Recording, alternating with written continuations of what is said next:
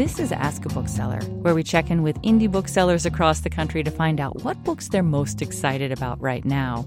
I'm Emily Bright, and this week I spoke with Shayne Molt of Indigo Bridge in Lincoln, Nebraska. Shayne recommends the fantasy novel A Rake of His Own by A.J. Lancaster.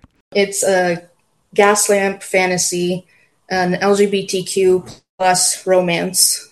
Um, Marius is a botanist who finds a body and has to figure out why he continues to find dead people around his university. And he also finds a Fey prince in his bedroom, mortally wounded. And he's had romantic interactions with this prince before then he's thrust back into this magical world.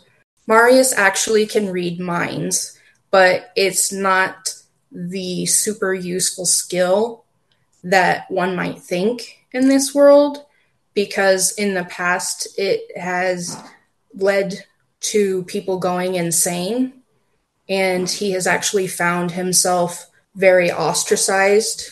AJ Lancaster just writes really adorable characters that you just want to give a hug and let them know that everything's going to be okay. That was Shayne Molt of Indigo Bridge in Lincoln, Nebraska, recommending the fantasy novel A Rake of His Own by A.J. Lancaster. For more about this and other great reads, go to nprnews.org slash books.